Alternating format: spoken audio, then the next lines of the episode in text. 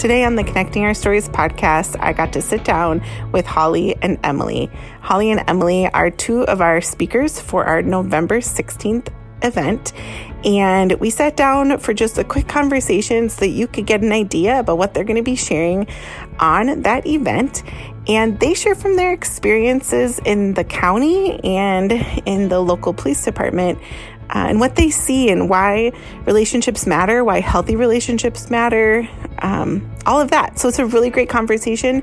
And we want to make sure that you know that if you're local here in the Twin Cities, that you are invited to come to our November, November 16th event at Bethel University. More details at storiesfoundation.org.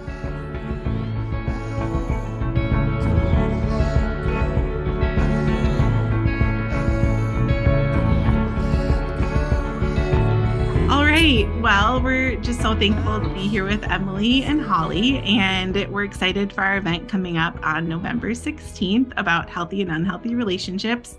And it's going to be a really cool TED Talk style event where we have a variety of speakers coming and sharing short snippets from their experience and their expertise. And so I'm really grateful that you guys took a few minutes to talk with us this morning.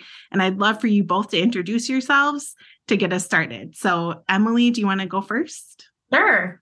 Yes, uh, my name is Emily Douglas, and I currently am the Community Outreach Coordinator at Blaine Police Department. Uh, I've been here for a little bit over a year, so it's a very new role for me, but it's been really fun to work in a law enforcement setting. Uh, before I came here, I was at Anoka County Victim Witness Services for 18 years. So this was a big career shift for me. Um, and that's how I know Holly, because we worked together for a really long time. Um, and I managed our victim witness services in the prosecutor's office in Anoka County before I came here. So it's been a fun shift to be able to use a lot of those skills and networks and then bring them to a law enforcement setting and figure out how to do community outreach at a law enforcement agency.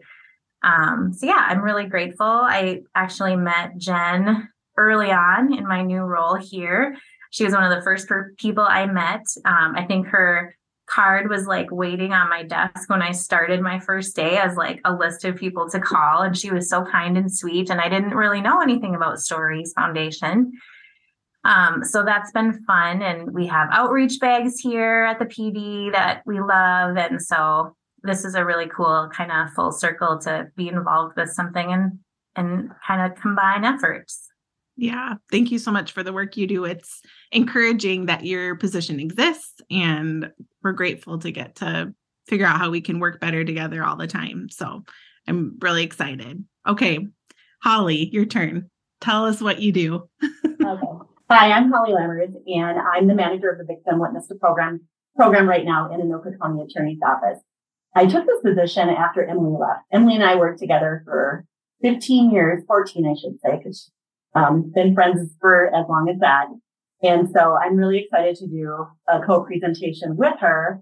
Um, we, we've done a lot together, but I don't know if we've actually necessarily presented together in a setting like this. So this is fun for me. Um, I, before I worked in Anoka County, I also worked in Sherburne County Victim Witness Services. So I've been doing this for the last 20 plus years of my life. And, um, I been new to the public speaking circuit. Um, I, I let Emily take that on for years and years. And so this is um, exciting for me. And, and uh, a little bit about our program is we have a, a team of uh, 10 that work in our office and also a facility dog, which we serve the victims of Anoka County. So we just got the facility dog six months ago. It was a project that Emily started that I took on and um, we made sure it happened and it's been an amazing asset to our program. And I'm, I met Jen as well through stories and, uh, we just had an attorney leave who had been here for 30 plus years and he didn't want any gifts. So we made a donation to Stories Foundation on his behalf. So, um, super excited to work with you guys and, and excited for next month. Yeah, thank you so much for that. Just thank you both for your work in this space. It's not easy to work in this space every day for so long so it really really matters and i love that you got a dog i that's so it just feels like uplifting right and that you get to bring that to your work it's just beautiful do you have a picture yeah we have tattoos but i'll bring you oh. some I love that so much. That's so great. I love it. So I'm so jealous, you guys. Now I'm trying to get one. You need a dog now. What? You need a dog at the PD. Oh, yeah, for sure. We're I'm totally trying for sure. Mm-hmm. I love it. Yeah, it's an amazing just what a dog can do to people yeah. and just put him at ease. And he knows he knows exactly the people he needs to help when he comes into a room. Isn't that mm-hmm. crazy? Mm-hmm. Animals really do have that sense about people, don't they? Yes. It's really cool. I love that. Uh, okay, so can you tell me why this um, theme about healthy and unhealthy healthy relationships, why it resonates with you guys with your experience and the work that you've done? And we'll have Emily go first. Sure. Yeah. I mean, I think because my the majority of my career has been in victim services, like my mind immediately goes to that and how people we worked with or I worked with every day would show up as like a culmination of all of the relationships that they brought to that to that point right and then one of those relationships was uh, an unhealthy one that brought them to me and so learning about them and, and opening the doors to like you know customize our services but also learn about that person and like carry their story with me to be a good advocate for them. Um, you know holly and i recently met to talk about like what are we going to talk about? And it's been so interesting to be in this role of community engagement because there's a lot of similarities um, and parallels to victim services but some of it's different. I mean a lot of the the interactions I have with people now are in a positive setting because we're doing proactive work, right? Like we're trying to create, my entire job is really to create positive relationships with police and our residents and our community. So, like being the conduit, being the liaison to that has made me think a lot about this and like how people show up to their relationship with law enforcement um, and we're all just people. So like how you know we we are we are the makeup of all the relationships we've had in our lives. And how we show up is is an expression of that. And so really trying to articulate that and, and review the last year of how how that looks in my work. So i think some of the stuff i'll talk about um, in november will just kind of be the impact of that right? Like how how community is developed by the people that are there. And then um, that is really all the relationships that they bring to the table and who who makes up your community. Right? We talk a lot at stories about how you know people will say to me these people are hurting. Stuff you need to help them. And i'm here to help. And aren't we all a part of the community? And we all can do our part and we can all be better you know, for ourselves and for those that we engage with. I think that's so valuable. I love that. Holly, what's your heart and passion behind this? I would say it's all personal, but also professional. I have, I have a child who is now 20 who, uh, went through some bad, unhealthy relationships. And I'm not, not actually asking if this is okay for me to talk about, but I learned so much uh, on a personal mom level and as well as into work level. I can tell you when people come to us, they're not necessarily happy because um, we've, we've arrested the person that they love.